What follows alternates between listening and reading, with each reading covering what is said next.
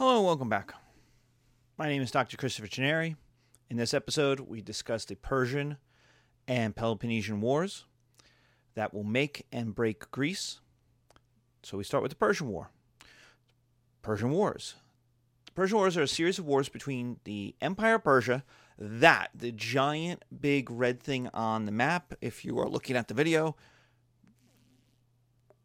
Otherwise, the entire Persian Empire, basically all the Middle East, Asia Minor, Egypt, Persia, much of Central Asia, and India versus 13 little dinky cities in Greece. And those 13 dinky little cities in Greece won. Why? How? Well, that is a great question, because that is the first question of history. That is the question Herodotus asks in order to invent history. Why did the Greeks win? And his answer, his thesis, his answer is because the Greeks are free and the Persians and the Persian Empire is not. And so to do that took him 900 pages to answer that question. This is why history is not names and dates. It is not what happened. Herodotus says right from the beginning, I have a reason for this happening, and I'm going to explain it to you. So what does he have to do? He has to say, one, that he has to prove that the Greeks are free, the Persians are not free, that the Greeks' freedom matters in war, and that Greek freedom mattered in this particular war or series of wars. And so that took 900 pages to do. And that's history, not just a chronicle of what happened. People have been doing that for as long as people have been writing anything down, saying, hey, guess what I did today? Those are chronicles. Those don't have any analysis to them. They're just a list of things that someone does. History asks a question, then tries to answer it. The Peloponnesian War is where the Greeks fought themselves, where Athens and its allies or its empire, its little dubious about how many allies Athens actually has versus its enemies, what they called the Peloponnesians. Basically, Athens versus Sparta. Athens and its friends versus Sparta and its friends. And that's going to be a big war that's going to go for 30 years. Even though there's a period of peace in the middle, it's going to go for some 30 years. And it's going to destroy an independent Greek world. So, what we start with is Persia versus the Greeks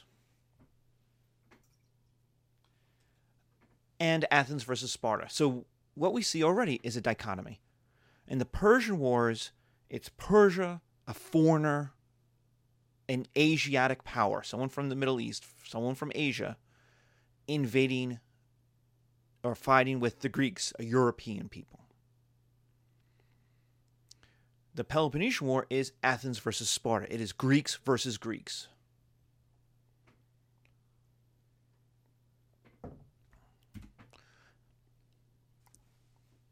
Big battles. The Battle of Marathon. The Battle of Salamis. Athens wins. The Athenians win. At the Battle of Marathon, on the beaches of Marathon, the Athenians charged a beach in their phalanx and swept the Persian invading force into the sea.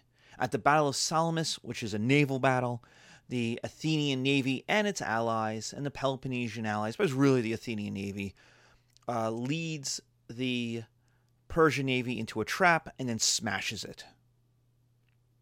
Their Athenian wins. And Athens is not, in either case, that important yet. Now, Athens will become the center, the capital of Greece, or the center of Greece, or the most important city in Greece. It'll become the Athens you know, but at this point it's not. It's third, fourth, fifth city of Greece. But these are huge Athenian victories. In the Peloponnesian War, though, we see huge Athenian defeats. The Battle of Delium. the Battle for Sicily. The Battle of Delium is where Athens tried to knock out Thebes, an ally of Sparta, and lost and got crushed. Socrates almost gets killed in this battle. It is a bloody defeat. It's the type of battle that, if you had been there, it's like Guadalcanal to Marines. If you have been there and you survived it, you don't have to explain yourself to anybody ever again. You just say, yeah, I was at Delium. And people know what that meant. Just like Marathon. The people who won at Marathon were called the Marathonikoi. The ones at Marathon. The victors at Marathon. While the ones who survived Delium were the survivors of Delium. The Battle of Sicily is as traumatic. The Athenians attempted to knock out the food supply for Sparta and its friends by attacking the cities of Sicily. It got sucked into a war. There are many cities in Sicily. They were fighting each other. They had their own wars going on. Some of them called up Athens and said, hey, if you help, you'll have control of all the food Sicily produces, which was like half the food the Peloponnesians made. Remember, Greece is in the mountains. 90% of the land is useless for farming, so the colonies provide a lot of food. Athenian colonies are up in the Black Sea. The Spartan and Peloponnesian food came from Sicily and southern Italy, and so the Athenians attacked Sicily with their ships and their marines in order to starve the Spartans and win the war without having to fight the Spartan army. It turned into a huge defeat. The allies sucked. Allies always promise. Allies are always promising, when you show up, there'll be parades. We have plenty of food. You have plenty of allies. They're just waiting for you to come. Iraq in 2003, same thing. Vietnam, 1965, same thing. If you show up, lots of people will help you. It turned out not to be true. It's never true. Allies always overemphasize their power and their ability to help you. The second thing that happened, and may have been even worse than crappy allies, was awful leadership, terrible leadership. There were generals who fought battles based on the alignment of the stars and the phase of the moon. I mean, it was just, it's an utter disaster. It's one of the saddest things in Thucydides. Now, Herodotus is the historian of the Persian and Greek War. Thucydides is the historian of the Peloponnesian War. And there are few things in all of history sadder than the description of what happens to these men after their defeat at Syracuse, where they're starving, they don't have enough drink, they don't have enough water, and so they're dehydrated, and so they try to drink out of bloody streams and are being stabbed by their enemies while they're trying to drink. Sicily is such a terrible defeat that Euripides will write Lysistrata, the first great anti-war play or work of art that we know of, where the women of Greece band together to stop the men from fighting the Peloponnesian War. And for the Athenian women, the thing they cite is Sicily, the destruction of the men at Sicily. So what do we get from the Persian Wars? We get a strong Athens, the Athenian Empire, democracy, trade, and culture. Athens is strong. Now, the Athenians are not nice. We like the Athenians. I like the Athenians. I'm a Democrat.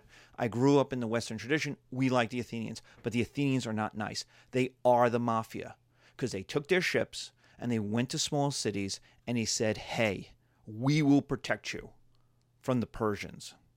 And people said, that's great. You beat the Persians. That's great. And the Athenians say, great, give us some money. And people say, great, no problem. and everyone was happy. That's insurance. But what happened was the Persians didn't come back. The Persians didn't attack Greeks again. And so what these little cities did was go to Athens and say, you know what? I'm glad we had our insurance, but I don't need to pay it anymore. How about I stop paying? And Athens said, yeah, see, I got to tell you something. You were under the impression you were paying for protection from Persia.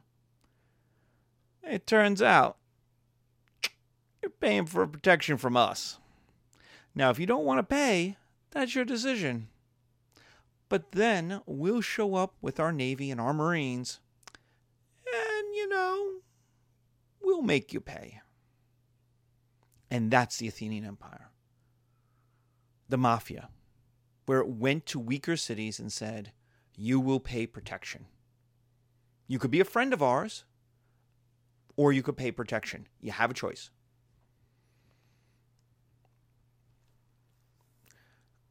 So we get a strong Athens acting like the Mafia abroad. But at home, we get democracy. In Athens, we get democracy.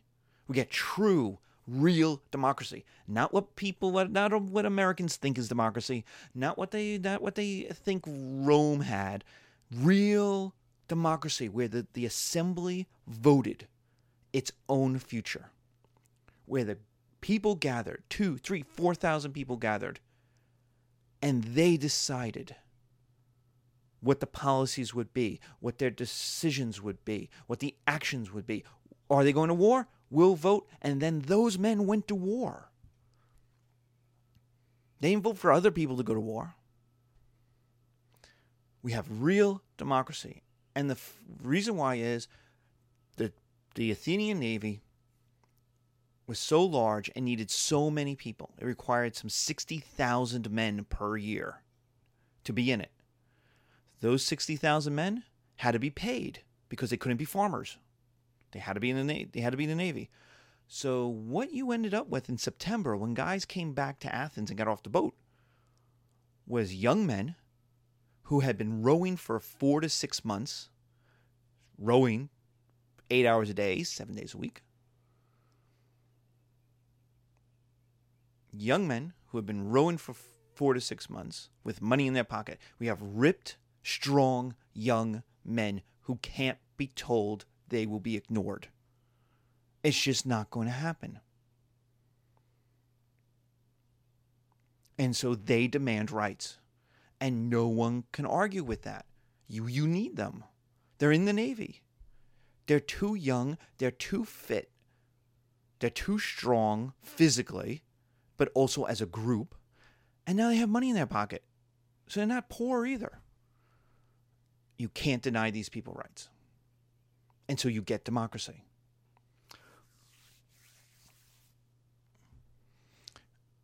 Aristotle, 150 years later, will in his Politics, in his book, The Politics, will talk about how navies create democracies, how your government is based upon the type of army you have.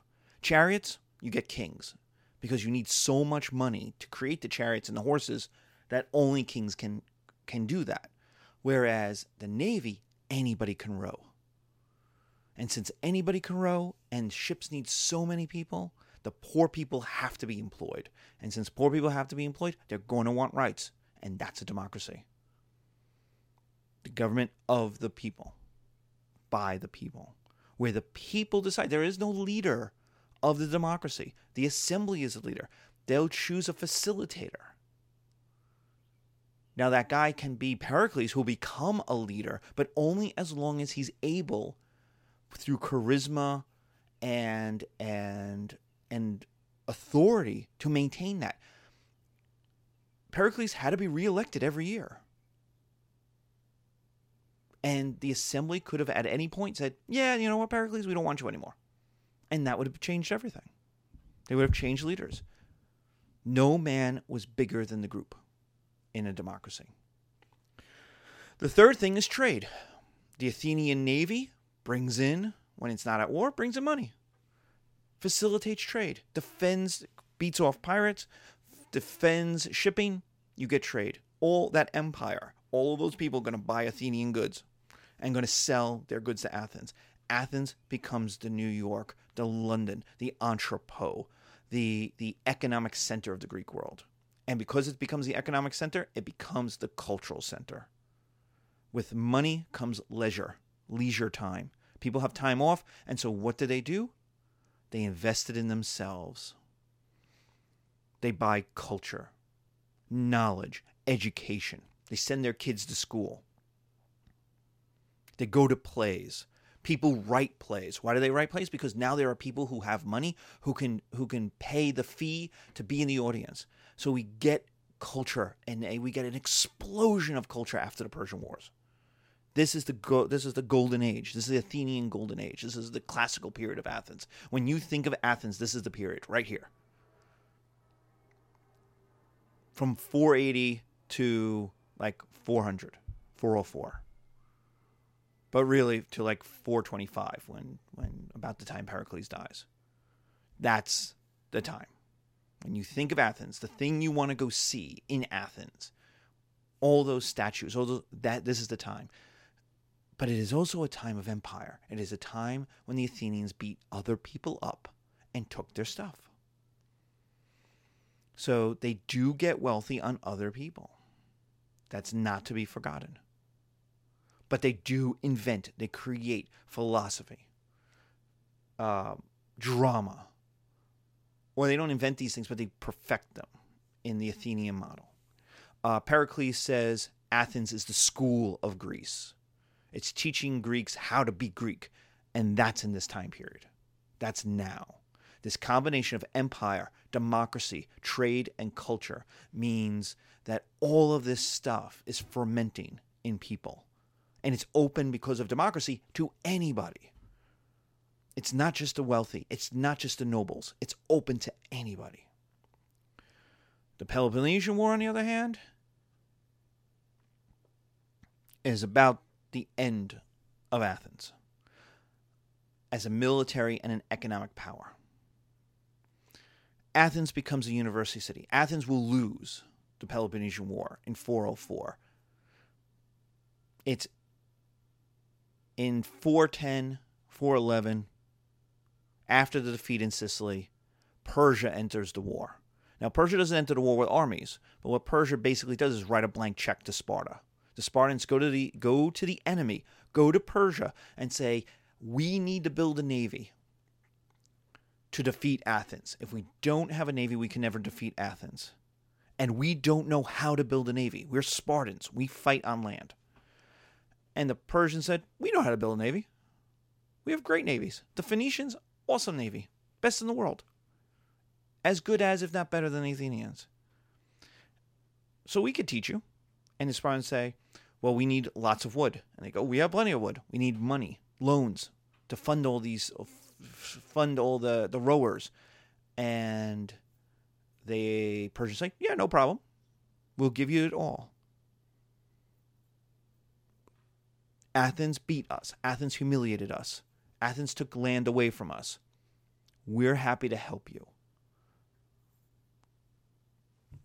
And so from 410 to 404 is a bloodbath in the Aegean, A-E-G-A-N, the Aegean Sea, where Athens got its food from, where the Athenian Empire is. The Aegean is, if you're watching a video, it's the map, it's the blue part in the center where all the yellow is on the outside of it. That's the home base for the Athenians. And it's a bloodbath because the Athenians can't let the Spartans rule the seas. If they rule the seas, Athens starves, war is over. So they have to fight on every island. They have to fight in every naval battle. They have to fight, and they'll sink the Peloponnesian fleet.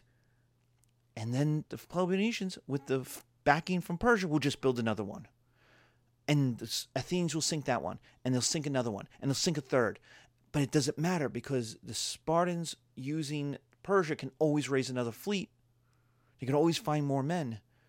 But the Athenians are running out of them because in every battle they lose 2 ships, 5 ships, 3 ships. But every time they lose that, that's 600 men who are dead. That's 500 men, Athenian men, who are experienced rowers.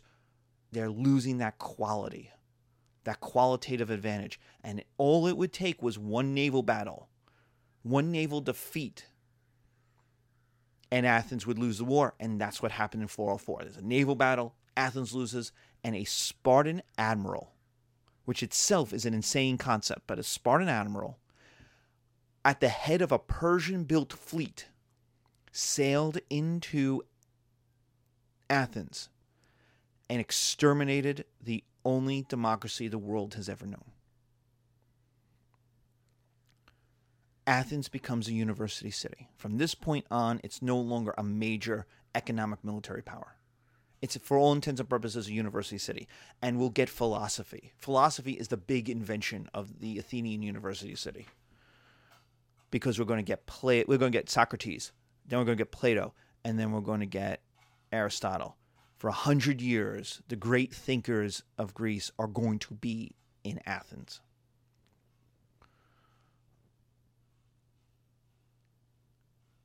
So Athenian cultural power matters, continues, even if their economic and military power wanes. What happens in Greece? Is it peace? Sparta wins? No, because the moment Sparta wins, people look at Sparta and say, yeah, we don't want you in control of Greece either. And that's Thebes. And later on, that's Macedon. And so what we have is a loss of independence.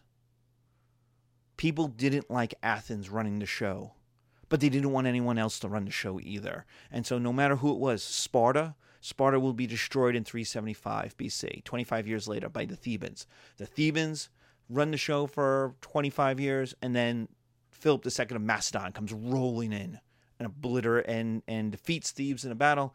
And after Philip II is assassinated, his son Alexander becomes king of Macedon, and Thebes revolts, and he rolls in and obliterates Thebes, so that Thebes ceases to exist on the map.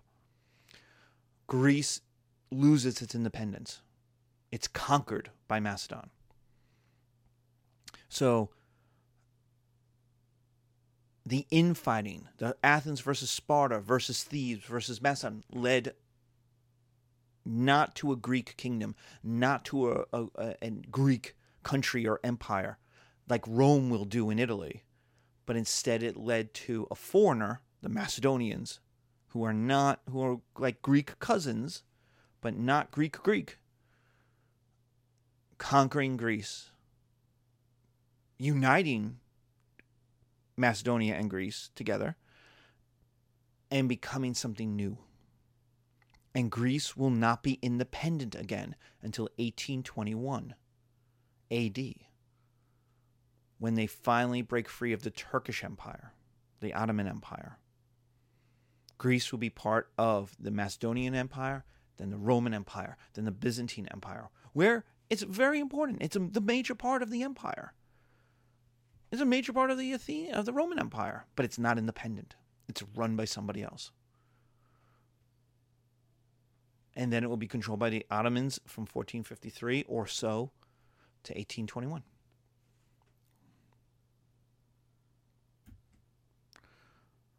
So what did we learn? From the Persian Wars, we learn the Greeks can defeat non-Greeks. That's huge, because the Greeks are nobody. They're a bunch of hillbillies out on the edge of the world. They're not Egyptian. They're not Babylonian. They're not Persian. They're not rich and awesome like these other people are. And yet they won. 2 is the phalanx becomes the best military unit. In fact, the Persians will start hiring Greeks to fight in their army as mercenaries. When Alexander, it was a Greek joke, when Alexander invaded Persia, there were actually more Greeks fighting in the Persian army than in the Macedonian army. Because remember, the Macedonians don't count as Greek, they're Macedonians. So there were more Greeks fighting against Alexander than for him. So the phalanx replaces the chariots, replaces the cavalry of Mesopotamia as the great military unit that you need to conquer the world. And Alexander will take that, plus his cavalry and horses, and conquer the world.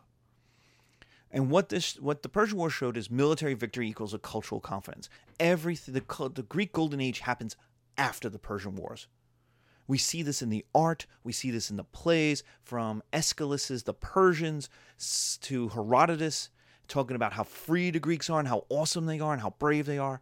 We see this in what the cultural creation is. It's like America in the 1950s. You can do anything. You can go anywhere. We defeated the Nazis, and America defeated the Japanese military government, and we saved the world for democracy.